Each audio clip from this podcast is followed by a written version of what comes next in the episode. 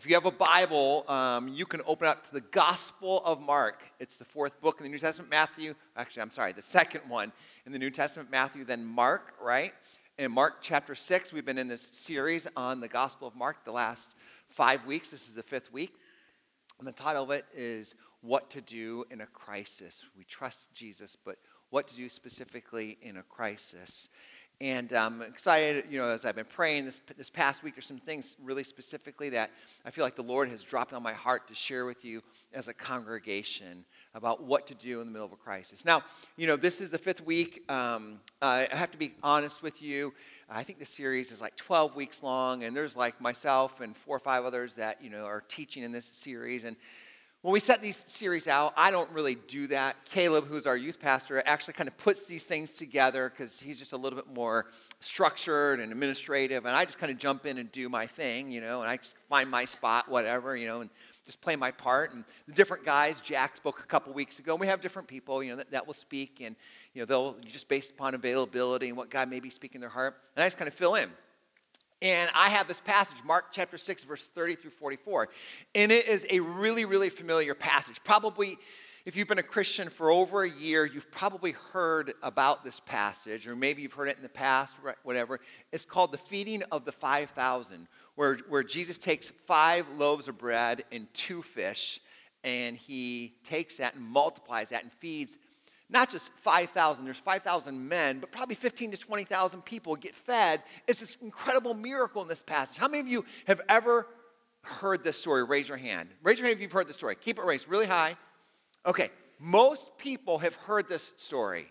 And I thought when I got this passage, you know, when I have it given to me, I'm like, oh, the feeding of the 5,000. Everybody's heard this story. God, I'm just, you know, but I had to repent, you know, because I was like, oh, Lord, I had a bad attitude about it. Everybody's heard the story. What am I going to say, you know, that you guys haven't heard before? But as I've been praying about it, I really feel like the Lord has dropped some very specific things on my heart about this passage. And I want you to do this. I always ask you, when you listen to a passage being taught, to ask yourself the question where do I see myself in this story? Don't just sit there and be a passive listener, but ask yourself, oh, who am I in this story? How would I react? How would I respond? What would I do? What would I say? If I were in this story, who would I be in this story? Okay, so ask yourself that question as we read this passage this morning. So, Mark chapter 6, starting in verse 30. Now, before we dive into the passage, kind of, kind of a little preview here, a little kind of looking back. Previously in Mark chapter 6, like previously in you know, whatever. You know, I was to say previously, Knots Landing. When I was like a kid, I used to watch that show. But anyway, so um, like previously, right? Um, if you're over 50, you got kind of got that. But anyway, so, anyway, so previously, Jesus had sent out his disciples and they went out and he said, Hey, you guys are going to go out and you're going to heal the sick and you're going to cast out demons out of people. And then you're going to come back and report to me. So previously, all this stuff had happened. He'd sent out his disciples and they were doing these incredible things. And also, right previously um, to this passage, we find out that Jesus' cousin, John the Baptist, has been beheaded. His head was cut off, right? And the disciples are coming back to Jesus and Jesus was, was really close to John the Baptist. And so it was just this time of, man, they need some time away from everybody and everything. The disciples are spent. They've been just doing all this ministry. John, Jesus' cousin, John the Baptist, just was beheaded. So they need some time away. So John chapter 6, verse 30 says this The apostles returned to Jesus from their ministry tour that Jesus had sent them out on, and they told Jesus all that they had done and all that they had taught. And Jesus said to them, right? They just come back. John the Baptist's head was just cut off. Jesus says, Let's go off by ourselves to a quiet place and rest a while. Now, there's only two miracles in the New Testament and the Gospels that are recorded in all four of the Gospels Matthew, Mark, Luke, and John. One of them is the resurrection. All the Gospels talk about the resurrection of Jesus. This miracle that we're about ready to read about is only the, it's only the second miracle. It's the only other miracle that's in all the Gospels is this miracle that we're about to talk about. And so every single gospel, Matthew, Mark, Luke, and John, all tell this story that you're going to read. But they all add a little bit different details that you're not going to catch unless you read the other Gospels too. In one of the other Gospels, it says that Jesus said, Hey, we're going to go off to this place called Bethsaida. We're going to get on a boat and we're going to go off. It's about six miles away. We're going to go on a boat, go on the Sea of Galilee, this, this large lake, and then we're going to go over there. And that's what we're told in one of the other Gospels. So Jesus says, Let's go off by ourselves to a quiet place and rest a while. He said this because there were so many people coming and going that Jesus and his disciples, his apostles, didn't even have time to eat.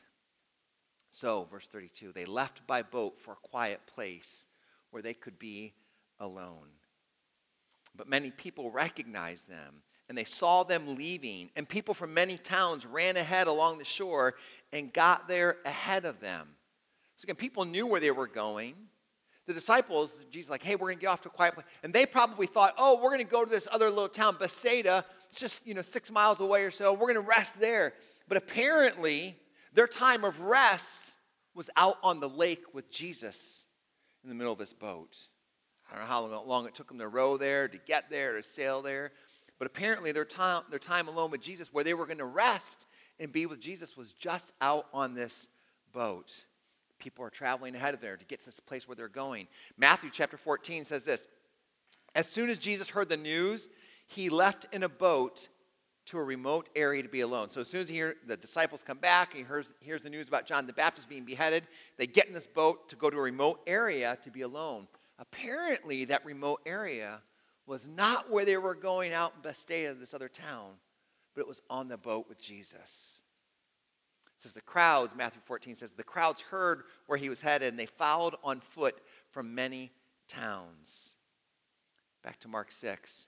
Jesus saw the huge crowd as he stepped from the boat, and he had compassion on them because they were like sheep without a shepherd. So he began teaching them many things. Now, if I were the disciples, I'd be like, oh, Jesus, that little time we had on the boat with you, that didn't seem like enough, but Jesus knew exactly what they needed when they needed, when they needed it. And just a little bit of time with Jesus, sometimes that's all we need. He knows exactly what we need. And for them, it was that time out on the boat. They get to the shore, and Jesus has compassion on all these people that are coming to him. I don't know about I think the disciples were probably irritated, thinking, oh, more people we, Jesus, can't we just have a break from these people? But Jesus sees this opportunity to teach people and for people to be ministered to, for healing to occur. Mark 6 says, So he began teaching them many things. Luke kind of fills in it a little bit more. It says that Jesus welcomed all these people and he taught them about the kingdom of God and he healed all those who were sick. Back to Mark, verse 35. It says, Late in the afternoon, his disciples came to him. And they said, Jesus, this is a remote place, and it's already getting late. Send the crowds away so they can go to nearby farms and villages and buy something to eat. Now, for most of us, we just kind of breeze right over those, those couple of verses right there. But to me, I find almost the key to the whole passage is right here.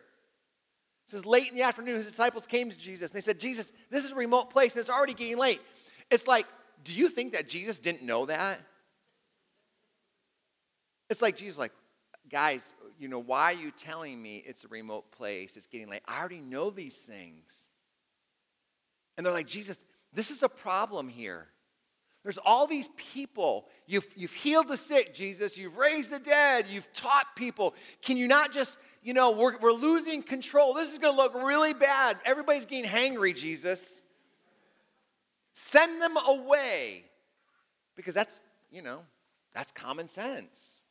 That's what we should do. Send them away so they can get something to eat, Jesus. But Jesus says to the disciples, He says, Well, don't send them away. You guys, you feed them. They're like, Well, Jesus, with what? What do you want me to feed them with, Jesus? The Gospel of John, chapter 6, fills us in. It says that Jesus turned to Philip, one of the disciples, and he says, Where can we buy bread to feed all these people? Philip's like, Well, Jesus, we'd have to work for months to have enough money to buy food for all these thousands of people. Verse 38, Jesus says to him, Well, how much bread do you have?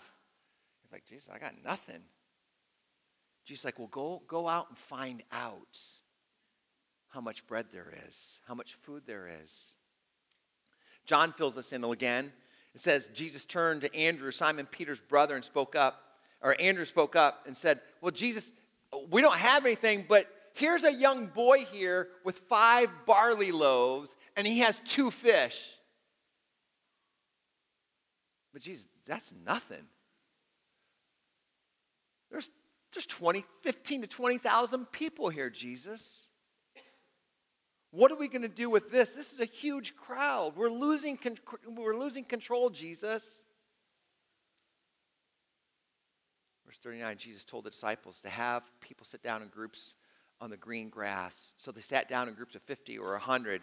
And Jesus took the five loaves, and you know the rest. He took the five loaves and the two fish. He looked up towards heaven and he blessed them. And then, breaking the loaves into pieces, Jesus kept giving the bread to the disciples so they could distribute it to the people. He also divided the fish for everyone to share. They all ate as much as they wanted, and afterwards the disciples picked up the 12 baskets of leftover bread and fish. A total of 5,000 men, which again, so we know there's 5,000 men, so all of a sudden you have your women and you have families. We're talking 15 to 20,000 people were probably there. A total of 5,000 men and their families were fed. So on the back of your uh, of, of North Point Weekly, there's five things that I want you to walk away and I want you to think about this passage. Five questions, five things I want you to notice about this passage this morning. Number one, I want you to notice in this passage that even in the middle, that's your fill on the back, even in the middle of the work of God, in the way of God, a crisis can arrive. Like these guys are doing exactly what they're supposed to be doing.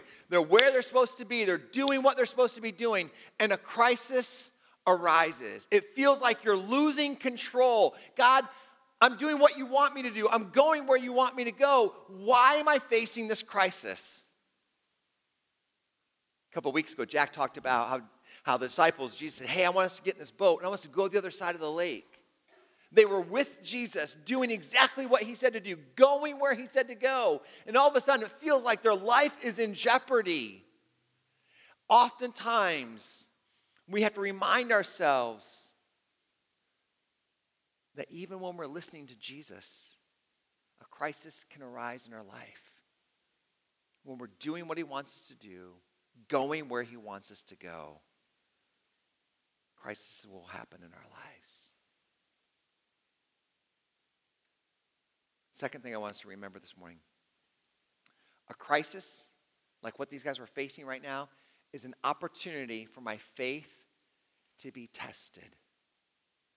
Like they're having this moment and their faith is going to be tested. John chapter five, 6, verse 5 and 6 says, Jesus, he knew what he was going to do, but he says to Andrew, Hey, go and find out. Go and see how much bread there is. Jesus knew what he was going to do, but it says in John chapter 6 that he was testing their faith. Some of us this morning, we are in a moment of crisis right now, and you have to remember hey, that doesn't mean I'm out of the will of God. Doesn't mean I'm not doing what he says to do because it's going to happen in our lives when we listen to him. It can happen, and it's going to happen. In the middle of this crisis, we have to be reminded that oftentimes our faith is being tested. That's what Jesus said. He's like, Oh, I know what I'm going to do, but I'm testing your faith. James chapter 1, verse 2 through 4. Jesus' half brother, same mother Mary, right? Different father. Jesus' brother James says this Dear brothers and sisters, when trouble of any kind comes your way, consider an opportunity for great joy. For you know that when your faith is tested, your endurance has a chance to grow. So let it grow, for when your endurance is fully developed, you will be perfect and complete, needing nothing. Other translations say, when your faith is tested, when you have these moments in your life where it feels like there's this crisis and God is testing you, it's an opportunity for you to grow. It's an opportunity. Other translations say it's the time, an opportunity for you to mature in your faith in Christ. Oftentimes, we're in a crisis in our life, and the last thing that we remember or think about is, oh, God, you're testing my faith. It's an opportunity for me to grow. You know, we see this spiritual life cycle where I've been dead in my trespasses. And then all of a sudden I've been born again and I'm an infant in Christ. And then all of a sudden I grow a little bit. I become like a child in Christ. And then all of a sudden I grow and I become a little bit more mature like a young adult. And then finally, there's this life cycle where I see I'm a, I'm a parent and I'm birthing, helping birth other people into the kingdom. But most of us, or a lot of us, never even get to that point of maturity because we go through crisis in our life and we're thinking, well, God, you must not be in this. And I'm going to run from this situation. And God, I'm actually going to blame you. Like, Jesus, don't you know what's going on here? Don't you know that I'm drowning? Don't you know that we're about ready to lose control? Oftentimes, we get moments like this, and it just is overwhelming. Now, so far, this is, this is stuff that I've been, had been praying about this last week and felt like God had kind of was showing me these things about this passage. But I stumbled upon a, uh, a teaching of Rick Warren, and he wasn't talking specifically about this. Rick Warren is a pastor who's retired now in California, and he talked about how at times our faith gets tested. And you see throughout Scripture that our faith gets tested in six different ways, six different tests. And so I want to share this with you because I felt like it spoke to me. Six tests to grow our faith, Rick Warren talked about. He said sometimes God puts us in a situation where it seems like there's an unsolvable problem. You see this here with the disciples. Feed 20,000 people with five loaves and two fish and no money. The problem seems unsolvable, God. This is a how test. You have a problem, you don't know how to solve it. Faith is expecting a miracle without knowing how. God, I don't know how you're going to do this, but you're testing my faith. I'm trusting you with this. I'm asking for a miracle, even though I don't know how it's going to take place. Sometimes a second test is there's a major change in our life, right? It's a test that happens when a major change comes into your life and you don't know where God is taking you. God, I have no idea where you're taking me. I know I'm just supposed to stop doing this and I'm supposed to start going someplace else, but I don't know where you're leading me. I don't know just how, but God, I don't even know where you're leading me. I just know that you're changing something. And I know I'm supposed to make a change in my life.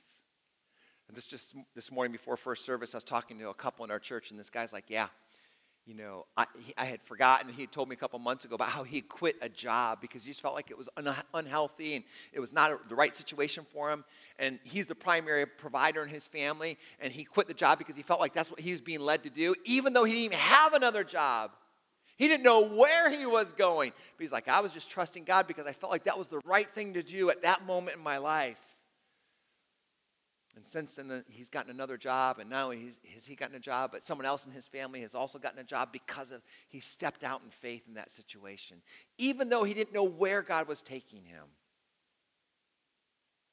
Sometimes we feel we face a test where there is a delayed promise in our life. Like God has promised us something, right? There's a time in your life when you're asking, when God, not just how God or where God, but when God, when are you going to answer my prayer? Faith is waiting for God's timing without knowing when. God, I don't know when you're going to do this, but I'm still going to trust you. God, I don't know when you're going to heal my marriage. God, I don't know when you're going to heal my body. God, I don't know when you're going to fix their, that, that, that relationship that seems to be reconciled or broken and it needs reconciliation. God, I don't know when I'm going to get pregnant. God, I don't know when this change is going to happen in my life, but I'm going to trust you in spite of the situation. And I'm asking for a miracle. My faith is being stretched and tested. Fourth one when you feel like you have a difficult new task. God will test you when He'll tell you to do something that seems impossible. Again, I feel like this is a lot this, this situation.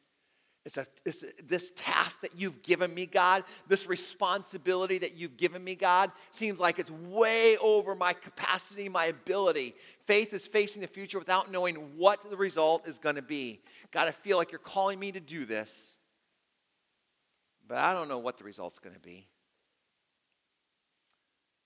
I just was reminded of someone in our congregation. I didn't get the permission to share the super details, but I remember there was somebody else in our congregation that years ago they had a business.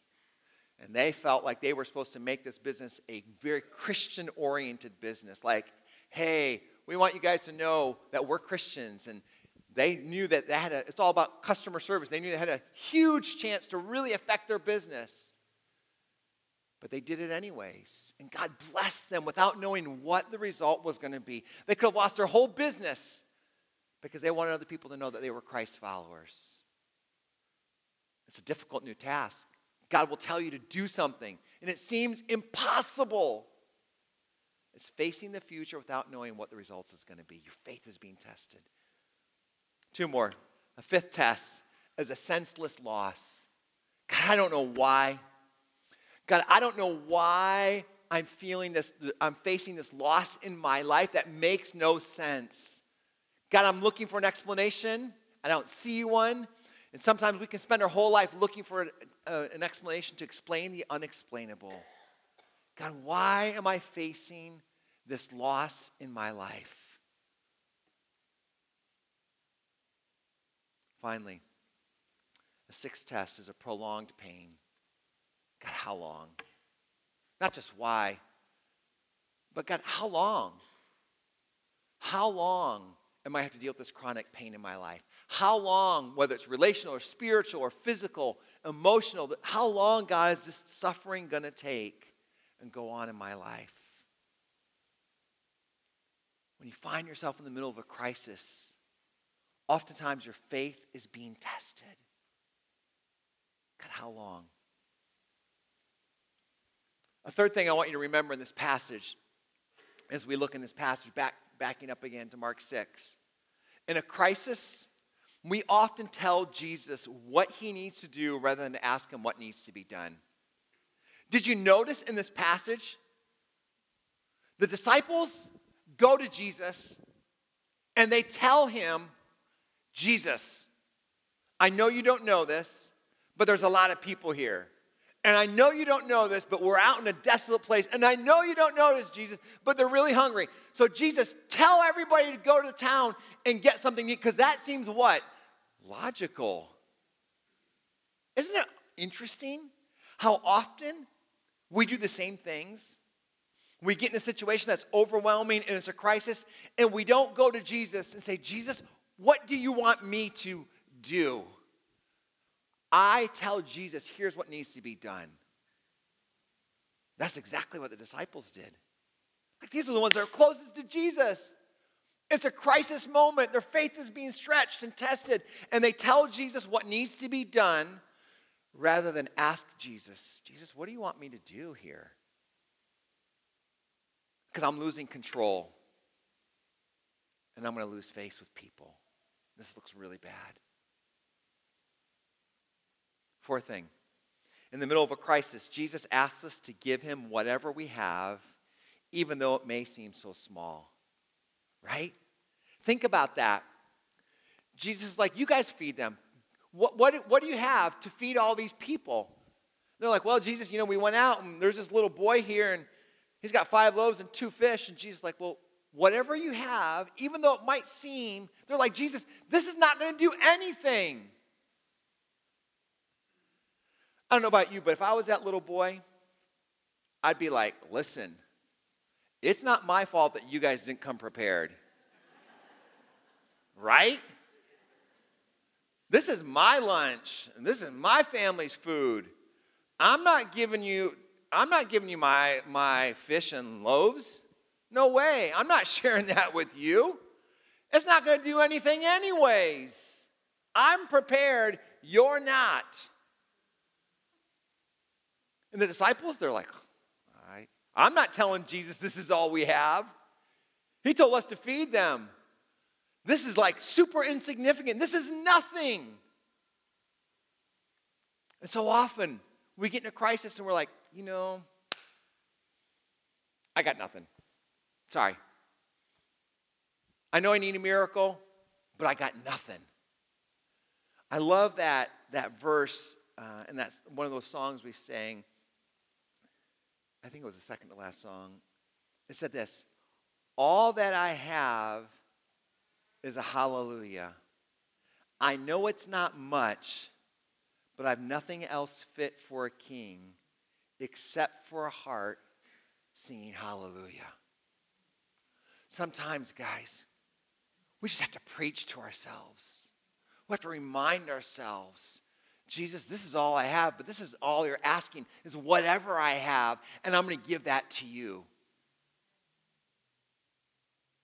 You know, I imagine, you know, Lord willing, in the next year, that we're going to go into a building program here at the church. We've been talking about it for quite a while, and you know, and I don't know, I don't know exactly yet, but I imagine, you know, obviously, you know, we have a hallway for a, a narthex, you know, we have, you know, a children's ministry space that is, is, is, you know, just, you know, we have over 110 kids here on a Sunday morning. We have children's ministry space that really wasn't designed for that at all. You know, we have, well, you guys have been in the bathrooms. We all know about the bathrooms. I mean, you know, you can't, it's just, it's just, you know, and so I imagine over the next year that we're going to go into a building campaign.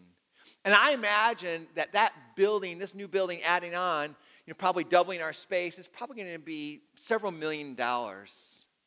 That's just, that's just the way it is. And I could see somebody in this room, I could see someone saying, you know what?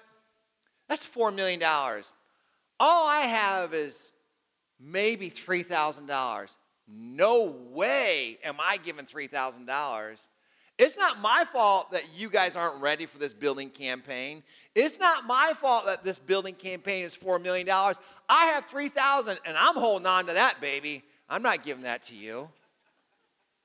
Right? Because that's all I got. And that's what I have. I think we have to think about that. Remember that that Jesus asked whatever little we have in the situation that you're facing right now. And for some of you, it's a crisis in your life, and all you got is to raise your hands and say, Jesus, I'm going to sing to you and I'm going to praise you. That's all I have. And for a miracle to take place, you got to give him what you have. Whatever little you have is, whatever that is. Maybe you have a relationship in your life that is severely broken. And he's saying, What little do you have that you can place in my hands that I can work with? What is it that seems so small? What is it in your life that seems so small and insignificant? And Jesus saying, Will you give it to me, Mike? Will you give me what seems so small? Because I can take that and multiply that.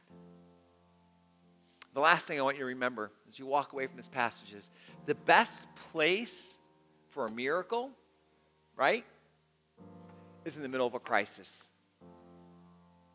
That's the best place for a miracle. Right in the middle of the crisis that you're facing right now in your life. Do you think that this story would have been in the Bible if Jesus had listened to everybody and just done the natural, the normal, the logical thing? Chuck and just said, everybody go into town, find a place to eat, you know? Arby's is open, right? Whatever.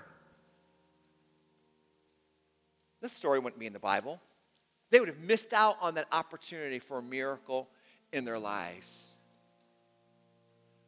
The best place for miracles in the middle of the crisis that you're facing right now. Let me pray for us this morning. Jesus, I want to lift up my friends that are here, those that are watching online, and those that are listening here this morning. God, we've heard the story so many times. And it's so easy to overlook it and not apply it to our own lives. But Father, I pray and ask that you'd help us to find ourselves, to see ourselves in this story, these circumstances that have occurred. And I know there are many that are here that are feeling overwhelmed, out of control, suffocating, saying, Jesus, I don't know what's going to happen. But Jesus, help us to recognize that as your sons and daughters, that you're helping us to grow and to mature. That you will test us in the middle of these moments where it's causing our faith to stretch. We don't know what the outcome is going to be. We don't know how you're going to do what you're going to do. We don't even know why it's going on sometimes. Jesus, help us not to be like the disciples in the situation where we tell you, this is what needs to be done, Jesus. Do this, Jesus. But instead, in your minds all across this room, just think of the situation right now that feels overwhelming like that to you. And say, Jesus, what is it that you're asking of me that I can surrender and offer back to you? It seems so small, it seems so insignificant. But what is it, Jesus, that you're asking of from me? And help me to trust you in the middle of this moment. And Jesus, I am praying and I'm asking for you to work and for you to do a miracle. I don't know what that looks like, but I'm asking for you to work a miracle. I'm trusting you with the results, Jesus. Father, I pray and ask that you'd help our my brothers and sisters, those that are here and watching online, for their faith to be stretched and for it to grow during this season of their life, Lord Jesus. And Jesus, I'm praying, I'm asking, you know, all the situations that is going through the minds of every person in this room that's watching online. Jesus, I'm praying, I'm asking for you to do a miracle in their hearts, in their lives, and in their situations, Jesus. We're trusting you with that this morning. In your name we pray. Everyone said,